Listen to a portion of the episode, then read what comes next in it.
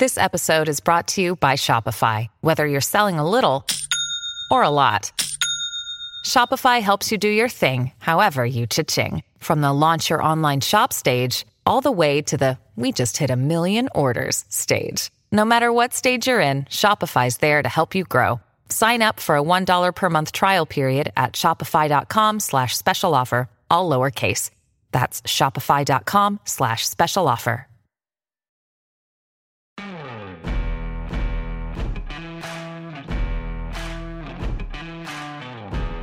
What is up, everybody? Happy May.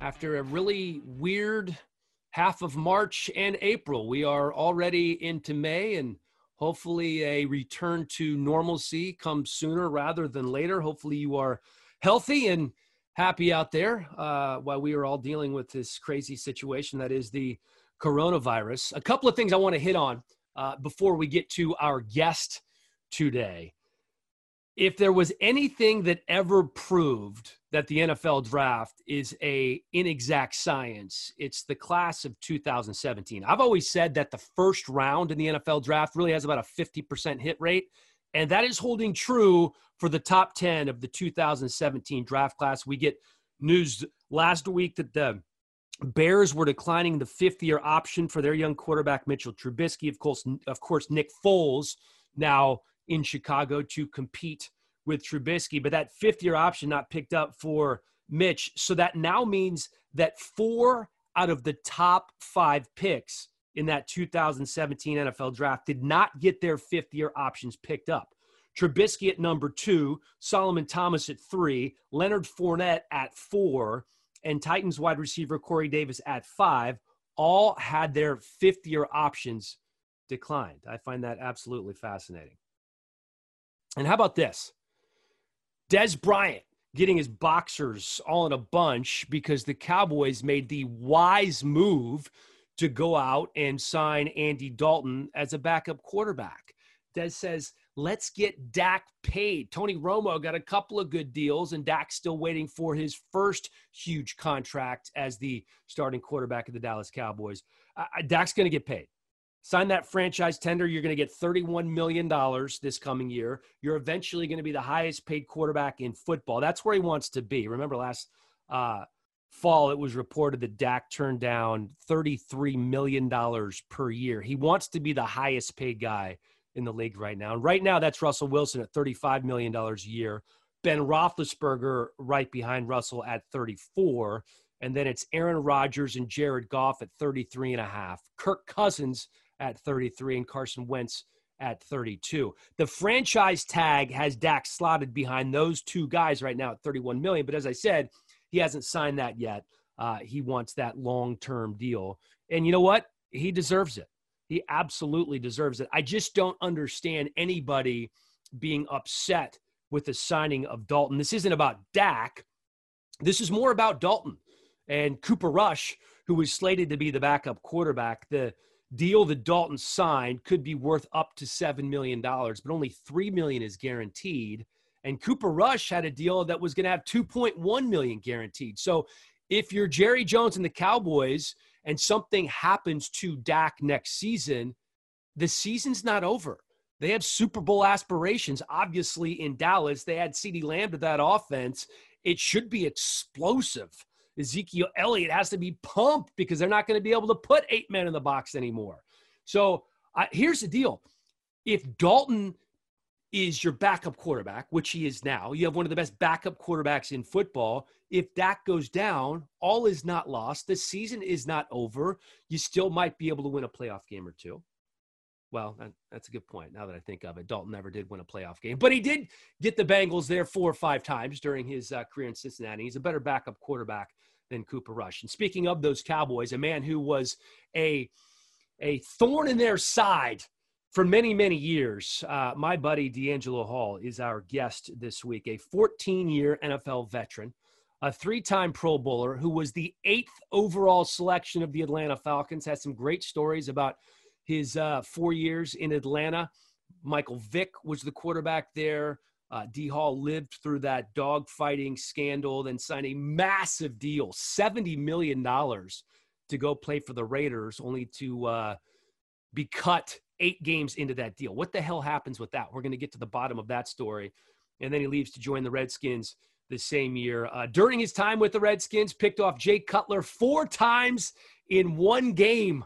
Uh, we'll talk a little bit about that. Has some tremendous rookie stories as well from his time there in Atlanta. Jim Mora, his head coach there. He has a, a Mora slash Ferrari story that he tells us about, and then goes a little bit into uh, partying in Vegas with uh, Paris Hilton and David Hasselhoff. A couple of stories you are not going to want to miss with D'Angelo Hall, our guest on episode four of the Helipod presented by Vuori. Let's roll.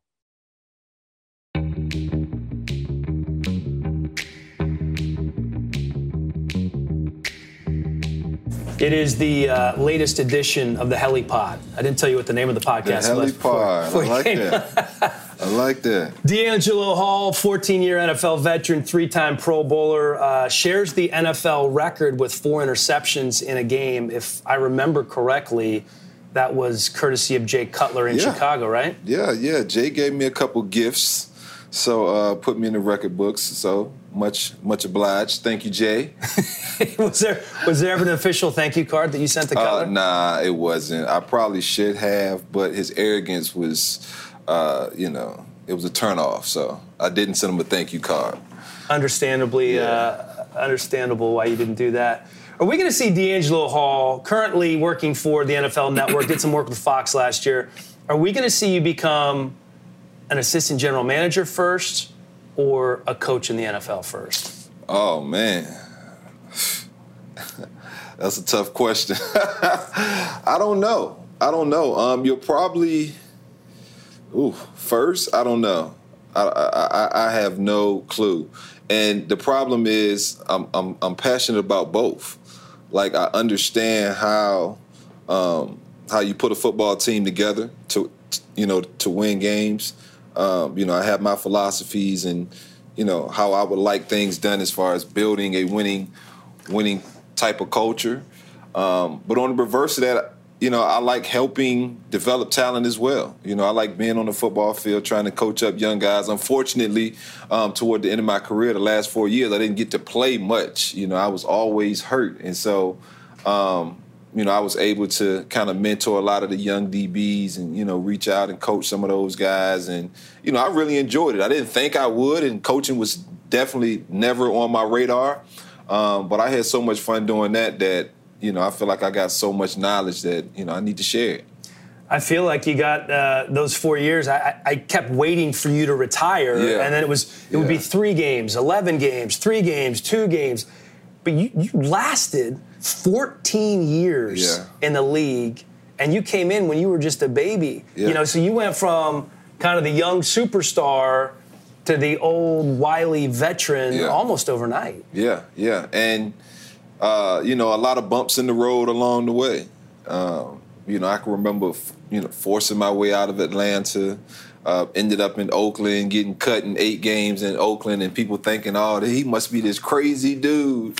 Um, and then finding my way to Washington and signing back with Washington, and then just the up and down um, of just football life in you know in DC, as you know, um, firsthand covering the team. Um, you know, it's been you know it's been a whirlwind for sure. But it does feel like I came in as a 20 year old dude who couldn't even go on a bar. Um, and I left, you know, a 34 year old man with, with, you know, with kids and a family, and um, yeah, it's, you know, it's, uh, you know, it's been a long road for sure. That is the outline of just about everything Yeah. we're going to talk about today. You came out of Virginia Tech, you were second team All American. You got a lot of pub because, like Charles Woodson in college, you played on both sides of the ball, had three touchdowns in one game. Um, you're the eighth overall pick by Atlanta. And as you alluded to, you were super young, man. Came in at just 20 years old, couldn't even legally drink. What was that like, and what do you remember most about that first year going from Blacksburg to Hotlanta? Yeah, I, you know, I really remember leaving Blacksburg, not really wanting to leave. You know, not knowing if I was ready or not. Um, but college had just almost became too easy. You know, I would go through stretches of a, of a, of a game in college and not have a team throw the ball my way. You know, also return punts.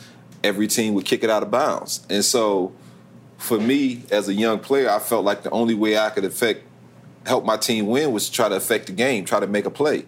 And being put in all those situations and not being able to help my team and make a play, you know, it was probably the most frustrating thing I went through um, as an athlete, especially being a young kid. And so, you know, it was kind of a no brainer for me to try to at least see if I could, you know, go in the draft. And I turned my name in, and you know, they had me, I think, maybe a second round pick or something. And I'm smiling, laughing because I, I, am so I'm such a competitor, and you probably, yeah, I, I know. know you know this. And so when I saw all the other dudes in front of me, I was just like, you know, I started watching the film, and I kind of already knew some of the names, and I'm kind of watching them, and they not really getting out of their breaks, and they kind of in really good schemes, and they got, you know, a lot of talent around them. When you think of guys at USC and Texas and um, you know Miami and Florida, and so you know I'm just smiling like uh, if they think them dudes are better than me, I'm gonna be the number one corner, hands down. And that was my mindset. And so for me, it was like, all right, I'm going into the draft. And I never, never imagined I would be a top ten pick. Um, I just knew at the end of the day that I'm a competitor and I'm gonna compete. I'm gonna be a lot faster than people think because of my track background. And I've always played corner. I'm not a track guy who's a corner. I'm, I'm a corner who just happened to run track and be really, really fast. Um, and so, yeah, you know, I get thrown down in Atlanta. Never once spoke to the Falcons through the whole process. Um, but did have Michael Vick down there, who was a little bit of a connection. Didn't know him a whole lot. He um, left Tech the year before you got he there. He left Tech the year before I got there, but doing my recruiting trips and stuff, you know, I met him a couple times and things like that, and hung out with him, and so. You know, and, and then even when I was in college and he was in the league, he would come back because his younger brother was there. So he knew who I was, obviously.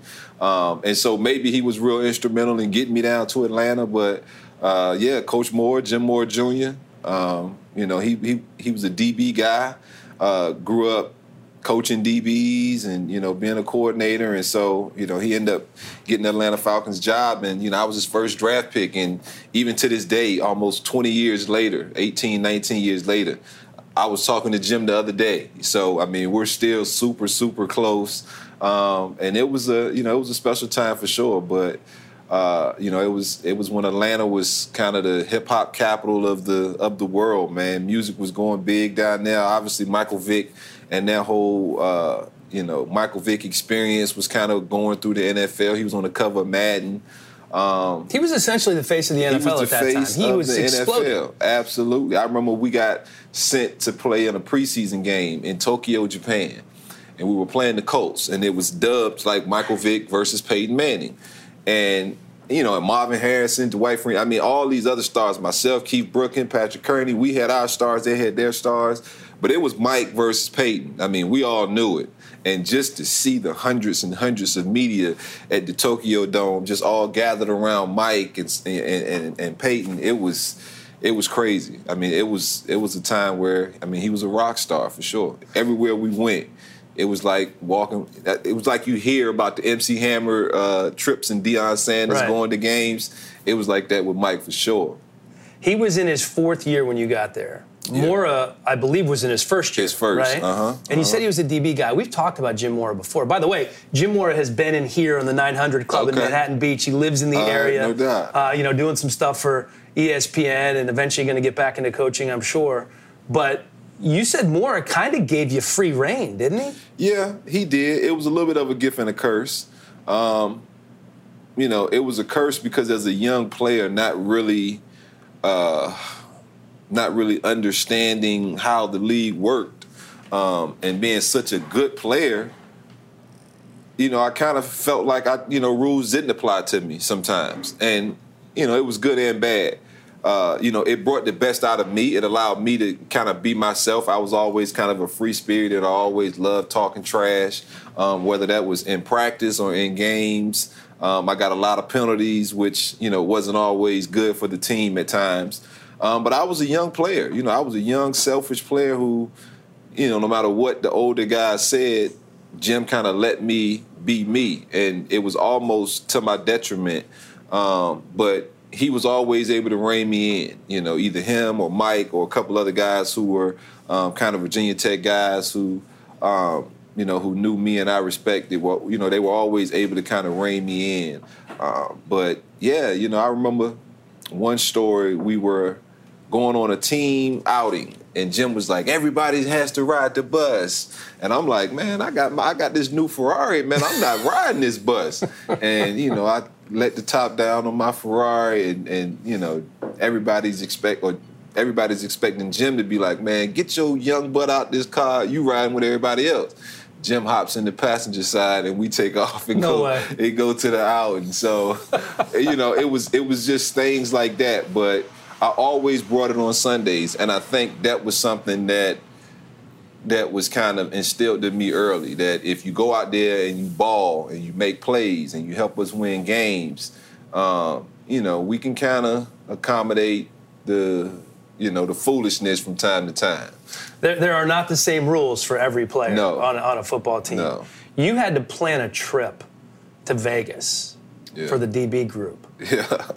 and that had a crazy ending, didn't it? Yeah, yeah, yeah. It had a, a unreal ending. Um, so instead of really hazing the rookies, you know, they they want to haze your pockets. So as opposed to haze you physically, we're gonna haze your haze your bank account. And you know, I was a top ten pick, so you know, I got had a little bit of money, and you know, my my my older guys, my veterans in the room was like, look, you got to buy all us uh, flights to Vegas, book, uh, set the rooms up, book the rooms, and you got one night out. You got to take us out one night. We're gonna party. We're gonna do it up. And I'm like, all right, cool. So we have actually two rookies that were drafted that year. Myself and then um, another DB. Michael Jenkins? Well, no, not the first rounder though. Oh, okay. Uh, we had Etric Pruitt Gotcha. um, who was who was drafted a sixth rounder, I think, out of Mississippi State safety. And you know, obviously, because I was the first round draft pick, I, I was like, "Look, I'll pay for everything if you set it all up." So he set everything up. He was your traveling secretary Yeah, for that yeah, trip. Yeah, it was either let's split it. Hey, or I'm sure he was fine with it, by the he way. Was, he was absolutely fine with it. Um, and so he set it up. You know, I paid for everything, and we get to the club, and I can't even remember what club we at because this this has since been. God, I mean, that's 16, 17 Yeah, years ago. Oh my goodness! I mean, the club might even not All I exist now. remember is David Hasselhoff was beside us, living it up, partying, and Paris Hilton was on the other side. And um, I mean, the bill came back probably about I don't know three, four grand. Um, and I went to go pay the bill, and just from in the midst of just partying and having a good time and just interacting with everybody, um, she snatches my bill and Who? Paris Hilton snatches my bill and no, don't worry about that. We and I'm like, no, no, no, no, no. I, you know, and we going a back and forth, and then I finally, I just, you know, You relented. "All right, you, you got it. And one of my homies at the time was like, you know who that is? And I'm like, you know, nah, you know, she's hot though, you know. And and they're like, man, that's Paris Hilton, da da da da. And I'm like, oh, for real? And by the time I knew it, she had already taken the bill, paid the check, and her and her entourage was kind of out the door. And I always thought that was a pretty cool, pretty cool way to end my uh, end my rookie year for sure. And that was your first trip to Vegas. Yeah, my first trip to Vegas. And by the way, that was Yeah. that was the heyday of Paris Hilton. Everything the Kardashians are now, Yep, is Paris Hilton was. was. kind of the original. Yeah. And then in terms of Q rating and name recognition, she was one of the biggest stars in the world at that time. Yes, yes, she was. I was I was only a couple months had turned. Tw- I turned 21 in November. Our season was over uh, mid mid January, so it was probably out there February. So to say I barely remember is an understatement. so if you get my drift, No, I get you. No, I get you. That rookie year, is that the year you guys went to the NFC yeah, Championship yeah, game? Yeah, that's the year we lost to uh, Andy Reid's Philadelphia Eagles, uh, a, a TO-less uh, Eagles team, by the way. Because his ankle His was hurt. His ankle, yes. That was a game we should. Oh my goodness, that's the one regret in my career. Um, and I, you know, if, I've never went back and watched the game, um, but I know I just approached it like another game. Like I did not know the magnitude of of what was going on. I didn't really realize, man, I'm a game from the Super Bowl because I've never been back. I've never been back to that moment.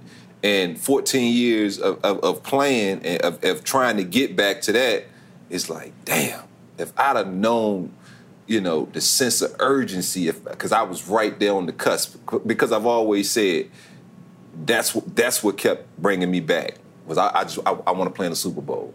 Like I don't even care if I, I care if I win or lose, but I want to experience that one time because to cover it in the media and be around it and see it on TV is such a such a grand event. And to be a part of something like that, oh my goodness. Because I know if I ever was a part of it, it was nothing that I wasn't gonna do to win that game. And so that's why I'm not saying I want to win the Super Bowl. I just want to play because I know if I play, um, I'm a damn sure win for sure. I mean, I'm gonna leave it all out there, but yeah, to to to to be that close as a rookie, and in college, I ain't even playing a BCS bowl game. You know, I played in the diamond, and, we joke all the time, all the all the all the analysts and stuff. I'm like, dude, I played in the Diamond Walnut Bowl, the the, the Insight.com Bowl. Um, and the and the Gator Bowl. The Gator Bowl was a pretty good bowl, but I mean, two of those were on a baseball field and one of them, both teams were on the same sideline, and we played Air Force, and they didn't throw the ball but twice. And so, yeah, my bowl game experience wasn't very, very good. Um, but as a rookie to be in the NFC Championship game, and it's like a BCS bowl, you're like, what? This is pretty easy, and definitely under uh, underappreciated that moment, man. But you know. Is that wish, one of the? Wish I could do that again. Is sure. that one of the things the 36 year old D Hall would go back and tell the 20 year old D Hall? Oh, yes, sir. Cherish this oh, more. This oh, more. Absolutely, absolutely, and even just cherish, cherish just so many of the relationships along the way. You know, I think I was so tunnel visioned early on to be great. You know, to prove everybody wrong, to be great. Because even though I was a top 10 pick, you know, it was a lot of people that didn't know who I was. You know, I think Jim just fell in love with me um, him being a DB guy, and I also think Michael Vick being there and being from Virginia Tech probably didn't hurt. If Mike was somewhere else, I probably don't end up in Atlanta. Who knows? Um, but you know, I just think it was the perfect storm. And so, you know, even though I was a top ten pick, I still have always felt through the course of my career that I never really got the respect I deserved. And so it's always put a chip on my shoulder to just grind. But yeah, early on, I was so just locked in on being great individually um, that you know I probably wasn't the best teammate. You know, I, I would definitely admit that I, I, I, was not the best teammate early in my career. Um, it wasn't probably till I got to Washington um, and really got around Mike Shanahan and and Raheem Morris and you know some of those other coaches that really challenged me to you know be more than just a, a, a you know a, a, great player you know be more than that be be somebody your teammates can you know can turn to can talk you know can talk to you know about certain things and you know be a leader and you know that's probably when my whole just approach to the game of football kind of shifted a little bit i'm sure a lot of the things that happened in atlanta and then oakland molded you as you oh, yeah. became an, an older player how much did what happened to Michael Vick in terms of the the dogfighting scandal kind of raise your awareness of this could all end tomorrow? Oh man, you know, I think everybody at that at that moment in time, and you know, anybody who was a part of sports felt like, oh man, like this is this is crazy. You know, like it can, you know, we aren't invincible because a lot of athletes feel like, and entertainers for that matter, anybody with money feels like they can always buy them buy their way out of any type of trouble. And a lot of times they end up it end up works you know working out that way. And you know it's not always fair, um, but that's just the way the world works, unfortunately. And so the whole Michael Vick situation and, and what it did to sports, it made the athlete, the entertainer, feel as though, look, I'm I'm not I'm not invincible. You know, it human it humanized everybody else, and you know, I was obviously sympathetic to both sides. Obviously, knowing Mike and you know being being a you know a pet owner, I love animals. I you know have dogs. Have always grew up around dogs. Um, you know, I couldn't really understand it either, uh, but I I did feel as though the punishment was a little harsh, being that I knew uh, Michael Vick, and selfishly, I was thinking about my football team. Like, how are we going to win football games without without sure. the, the human know, nature our quarterback? Um, and so it, it, made for a tough transition um, in Atlanta, and I think it ultimately led to to my departure. Um, you know, I openly supported Mike um, throughout the whole process because you know, regardless, just just as a as a as a parent or or, or a sibling that that that has another sibling who commits a crime. You're not gonna stop loving that person because they committed the crime. Like they did what they did, they got to own up to it and and and and, and serve whatever um, is is is handed down to them. But as a friend and a and a person who's known him for years and years and years, uh, you know, I support him um, through the whole process. And so, you know, I don't think it it it, it bode well for myself through the whole process. And like I said, I was a young. You dude. mean you supported him because you would come out with T-shirts yeah, yeah, I would and come and out with T-shirts and, and things like that, and you know, not really fully understanding the scope of things. Like I said, I just was supporting my friend, um, and I would do it all over again. But I think you know the organization was at a crossroads where they wanted to kind of move away from certain things and you know and people and I was kind of swept along with that. And so, um, you know, my time in Atlanta was fun. Uh, I, I, tell people all the time that, uh, you know, I was joking with with, with somebody on, on, on their staff, and I was just like, man, why why I don't never get no invite for like all the alumni events and things like that? I'm like, I'm probably the second best corner in your franchise history, you know, just laughing and joking around. But um, you know, hopefully I can get brought back into the fold now that I'm actually done playing. And um, you know, I've all you know I always root for those guys. Will you ever be back in the fold in Oakland? That was eight games in that Oakland, man. Games, you signed a seventy million dollar contract know, in Oakland know, and lasted eight games. I know. What I the know. hell happened? You know, honestly, Al just told me flat and simple. I thought we were going to be better than we were. I can't pay you the seventeen million dollar bonus you got next year, and I was like, okay. He was like, "Can you restructure?" I'm like, "Man, I'm not gonna restructure. Like, I've only got nine of the like twenty something guaranteed I'm supposed to get. I get 17 next year. I'm not gonna restructure. I restructure after I get that 17." And he was just like, "We're not gonna win many games. Our quarterback's not very." And at the time, the quarterback was Jamarcus Russell. Everything he was saying was making sense. And Lane Kiffin But was the head coach. was- yeah, well, they had just they had already fired Lane by Okay. that by that point. Um, but you know, I was the last guy to basically sign. That was the off season. He kind of read up a couple a couple guys when he got Javon Walker, who ended up never playing again. I think um, Gibril Wilson was brought in. Nnamdi Asomugha was playing under a franchise tag at corner.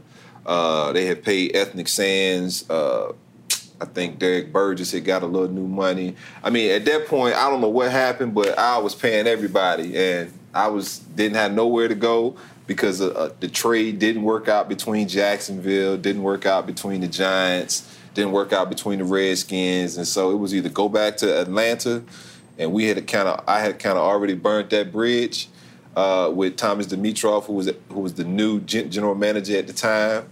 Um, or go to Oakland. And so I was like, even though the language in the contract, because we saw that they could get out get out of it after year one, it was still double what I was going to make in Atlanta, and you know I thought it was going to work out. I thought we were going to be a really good football team. We were we were pretty loaded um, on defense, uh, but didn't didn't have the best uh, quarterback suited for our offense, and so we didn't win many games. Quick break to introduce you to our presenting sponsor, Vuori Clothing. If you have not tried this gear, you are doing yourself a disservice because I think it's absolutely fantastic. This is a, a new perspective on performance apparel, and it's awesome. It looks good, it feels good. They have joggers for both men and women, they have great shorts for men and women. I love their core short. They have a, a liner inside. It's one short every sport. You can wear it on a run. You can wear it around the house. You can wear it to sleep in. You can wear it to mow the grass. You can wear it to go to the beach. You can wear it for yoga. The men's core short, fantastic. I also enjoy the Banks short, and uh, I'm currently wearing one of their shirts right now. Great material. Um, you can wear it around town. You can wear it to the grocery store. In this day and age, you can get a matching mask uh, if that's your flavor. But VuoriClothing.com slash helipod is where you can try this stuff out and get a 20% discount today. That's V-U-O-R-I clothing.com slash helipod to get 20% off today. Give it a shot. I promise you you're going to like it. Great gear th- this is what I wear almost every day. Back now to our interview with D Hall. So you last eight games in Oakland mm-hmm. after signing a seventy million dollar deal, and that's what's so unique about the NFL. Seventy million doesn't mean seventy million. You made you made eight or nine million there in those eight games. Yep. yep. and I'm a local sportscaster in DC, and you are from Virginia, and that was kind of your hometown team that you grew up with. Yeah and you end up coming to Washington, I believe, was it in 08 or 09? It was the middle of the 08 season. Middle of the 08 season. And Jim Zorn's the head coach. Uh-huh. And I'm like, this is going to be interesting because I knew, I didn't know you, but I obviously knew of you. And I thought you were going to be um, a real interesting addition to the locker room that already had some big personalities, you know, Clinton Portis among them. Yeah. And, uh, you came in that season. You guys finished eight and 8 mm-hmm. I think Zorn lasted one more year, mm-hmm. and then Shanahan came in, mm-hmm. and you had already signed your new deal, which was a big fat deal there for I think a fifty million dollar contract. And you said Shanahan, as you alluded to earlier, really challenged you to be a leader in that locker room. Yeah, yeah. Um, you know, Mike's whole approach was just holding guys accountable. You know, wanting wanting guys to to give of themselves for the team. You know, he had that old school mentality. Um, you know, Mike wasn't about a whole lot of talking. He wanted you to show him. Um, he wanted you to practice hard. He expected you to practice hard. Um, and in turn, you know, he treated you like a man. He took care of you when you needed to, you know, when you needed to rest, but he worked you hard too. Um, brought in a lot of young coaches that as as a player who was you know, in the middle of my career, I didn't really know what to think at the time. You know, I was kind of like, man, we got all these young young dudes because a lot of them were even younger than me, and I was a pretty young dude then. Um, and so, you know, we didn't know what we were kind of getting involved in. Uh, but you know, just watching those guys coach and those guys just kind of handle their business and um, just seeing how smart they were you know, we knew we had a chance to be be a really good football team. Um, you know, we just we just had to, had to do the little things. You know, we had to consistently do the do the little things, and that's what I think in the long run um, we we we just as a team couldn't do. Um, you know, we had a player at the time, Albert Haynesworth, who uh, was probably single handedly. You know what Aaron Donald does now to games. Uh, he was a wrecking crew when dude, he was with the Titans. This dude, when he was in Tennessee, was a wrecking crew, uh, uh, but of much bigger stature. Right. Um, and we pay, you know, what gets lost. Well, I guess I should say the reverse. My contract kind of gets lost in the fact that that same offseason he signed a hundred million dollar contract, um, one of the biggest ever, and so you know, the expectation was for this dude to be the savior. Um, at the time, you know, you alluded I signed my deal the same time as Albert Haynesworth. It was under different coaching, different schemes. Um, so Haynesworth was then asked to be a three-four uh, nose tackle as a, in, instead of a uh, four-three-three technique. The four-three-three technique gets to make plays. They swim move, they go get the quarterback. That's Warren Sapp. Um, the three four nose tackle takes is, on double teams. Yeah, mm. Tony Siragusa. Yeah, Haloti Ngata. Just sit there, be a big force, take on double teams, just get hit. And that really wasn't Albert Haynesworth's cup of tea. He wanted to go make plays, which I could understand. I wanted to go make plays too. Um, playmakers want to make plays, and so just that friction um, and not having him buy in really, really interrupted what would have been a really, really good team. Uh, but even nonetheless, you know, we move on a couple years later and we get RG3, who is similar in, I guess, fan hoopla as Michael Vick was. Um, and so immediately the comparisons start being drawn. This fast, mobile quarterback who can also throw it. Um, and and Mike and Kyle craft this and Sean and LaFleur and all those guys on this All those young coaches you were yeah, talking about who yeah, are now yeah. successful head coaches in the league. They craft a game plan, a scheme that's, you know, new to the NFL, you know. Just the whole RPO and the read option and drift route, which is like the skinny post bang action off of that. I mean, it was it was ingenious to watch. Um, them kind of orchestrate that because it was right after kind of the Wildcat had just taken shape. And so, um, you know, but we didn't immediately have the success. And I'm going through a whole synopsis, uh, synopsis of just like the seasons. But we didn't have the success we thought. We was like three and six, and everybody was like, "Oh man, here we go again." And I mean, that team runs off, I think, seven in a row. Six or seven in a row. Seven yeah. in a row. We make it to the playoffs. We got a home game. We won the division. We got Seattle right as they're starting their run of their dynasty. We got them on the ropes. I'm talking on the ropes. We up 13 0, and our quarterback, who I just spoke about, who's running this scheme, and we, you know, we starting to look like we, we know what we're doing, tears his ACL. And then that's the, that that's when I guess that's the beginning Kirk, of the end. That's, that's when things just imploded with Shanahan in Washington. Became yeah, Kirk yeah. Cousins kind of. We started figuring out who Kirk Cousins was. did you bit. did you remember what Fred Davis dubbed RG three? Uh uh-uh. uh Black Jesus. That's how big he was in DC.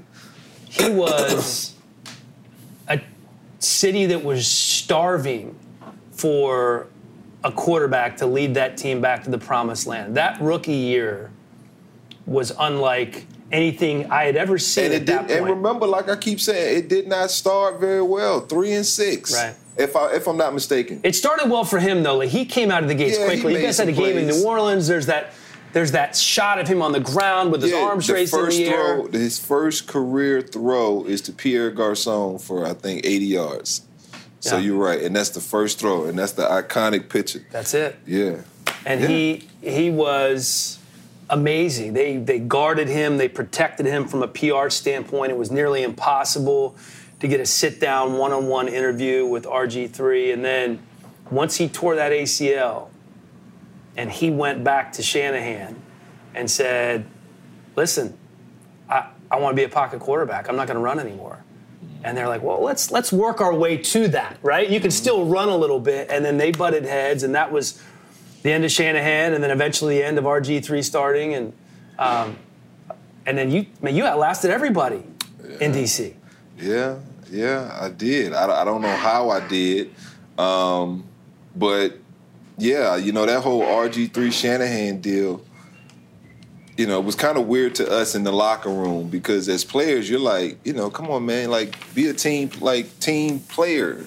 And, you know, because we're, you know, especially myself at that point in my career, you know, I'm the ultimate team guy. And so, you know, I'm going trying to figure out the pulse of the locker room, trying to figure out how we can be a better football team and win more games. And, you know, to hear that a guy's not, giving giving giving of himself for the team is you know it's like what? Like what you mean? You going in there talking about we just won 10 games and you're saying you want to switch how you, to change it. Yeah yeah like we're trying to do what you do well not you know not anything else. And so rg rubbed you know a lot of guys the wrong way when that happened and you know, I think it started, like you said, the beginning of the end, yeah, but it more so started that rift between Kirk Cousins and RG3 and who was better for the team. And, you know, especially because they wanted to change the offense, it was like, all right, well, maybe you're not the best option for this style of offense. Right. And as we saw, it ended up, you know, ultimately being Kirk Cousins.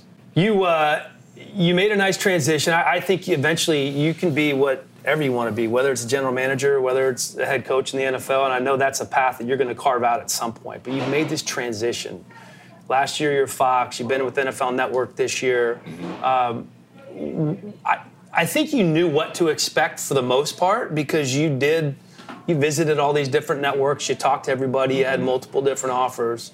But what's different? What's the what didn't you expect looking at the league from this lens? Hmm. What did not expect?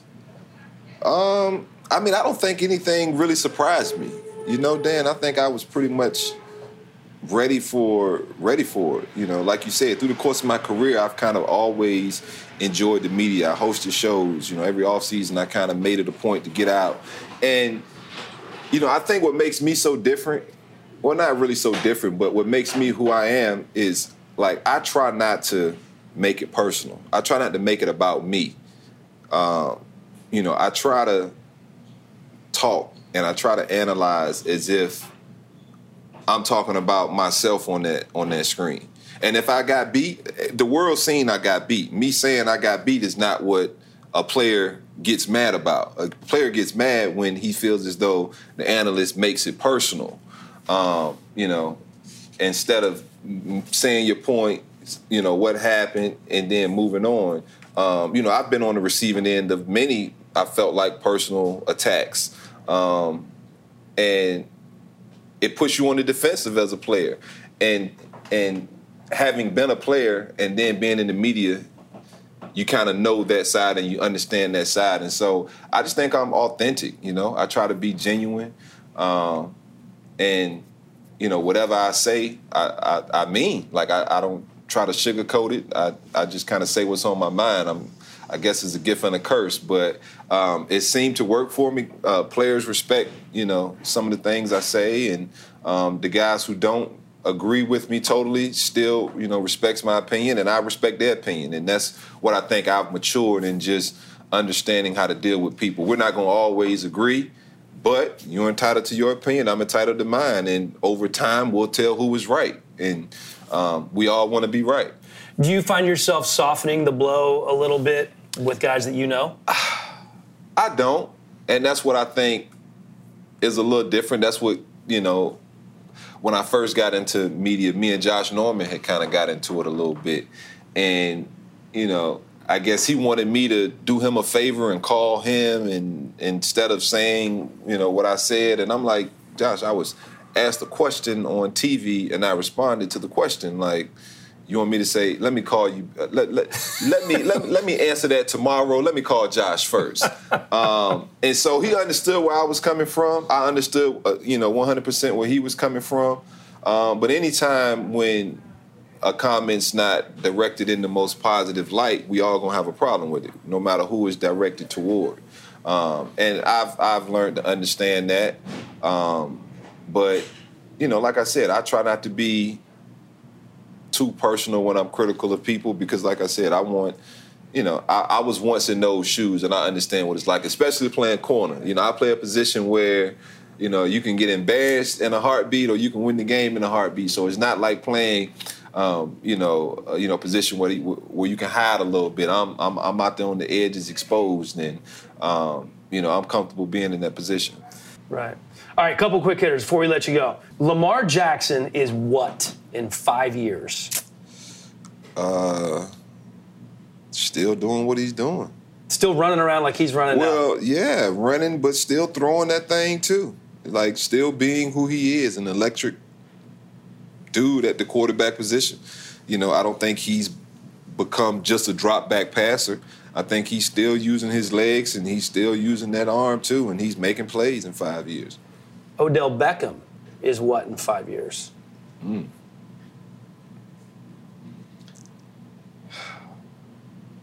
I hope I hope he's a he's a more mature, uh, well-rounded receiver, man. Um, just so gifted of an athlete, uh, you know, but just seems to always be in, in the wrong wrong place at the wrong time, man. But I like I like OBJ, man. I want nothing but the best for him. Best wide receiver that you played against in 14 NFL seasons? Oh, Randy Moss. No doubt. Randy Moss, ain't even close. And I played against Jerry. Jerry was old when I played against him, but yeah, I'd have played against a lot of dudes who got gold jackets, and Randy Moss is at the top of my list for sure. What about the best athlete you've played with, not named Michael Vick? Mm. Best athlete I've played with. So many good ones. Yeah. Oh man, probably uh, Sean Taylor, and I won't even say played with because we only played together on like a Pro Bowl roster. But man, he was a freaky athlete, freaky athlete. Safety at the size that he was, oh, could run like he could, just athleticism, ball skills. Yeah. Yeah, he was. I covered him in college and obviously with the yeah, Redskins I before you got college there. too. Whew. Yeah, he was amazing. What about the last thing that you Googled as we sit here? Mm. What was the last thing I Googled? I ain't even got my phone. Let me check my phone out. Let me see. What was the last thing I Googled? I'm always fascinated by this with people because it could be it could be anything. It could be directions. Oh, I was watching. Um, I was watching ESPNU, and they had these high school hoops tournaments. Everybody who knows me knows I was a big basketball dude growing up. Thought I was going to be the next Allen Iverson. I'm from down that way, um, and so love love basketball. And it was a high school tournament on, uh, and it was every every game had a connection somehow, and so uh, Paul the Six is a high school in Virginia. Sure. Paul the Six was playing, I think, uh, Sierra Canyon, which was Bron and them team, right. Bron's son team. Bronny out here and, in LA. Yeah, but the game's in Massachusetts, the tournament, and so that game was on. So I was watching that game. Then I was watching another team uh, so on, on, my Google is a dude named Jeremy Roach, who was a point guard at Fairfax, who's going to Duke, um, or the point guard at Paul the Six, who's going to Duke. But I was trying to see how tall he was. He's six feet. Okay. Because he was out there flying. Um, but yeah. So I was watching that, and it was a couple other games. Um, my little cousin goes to uh, McEachern in Atlanta. They were playing Montverde, who was the number one team in the country. Uh, and then it was another team, Oak Hill, who's in Virginia, who powerhouse, historical to, powerhouse. Yeah, Melo, Rondo. Uh, they they were playing, I think, Bishop Gorman, and so it was a lot of the top high school basketball okay. teams in the country. But that was the last thing I googled. Oh, Jeremy Roach! Shout out Jeremy Roach. He should be at Duke um, when this thing airs. I love it. I love it. Looking up these high school hoopers. Okay, two more. Best advice you've ever received and worst advice you've ever received. Oh man. These are thinkers because I know you have to go way back over that.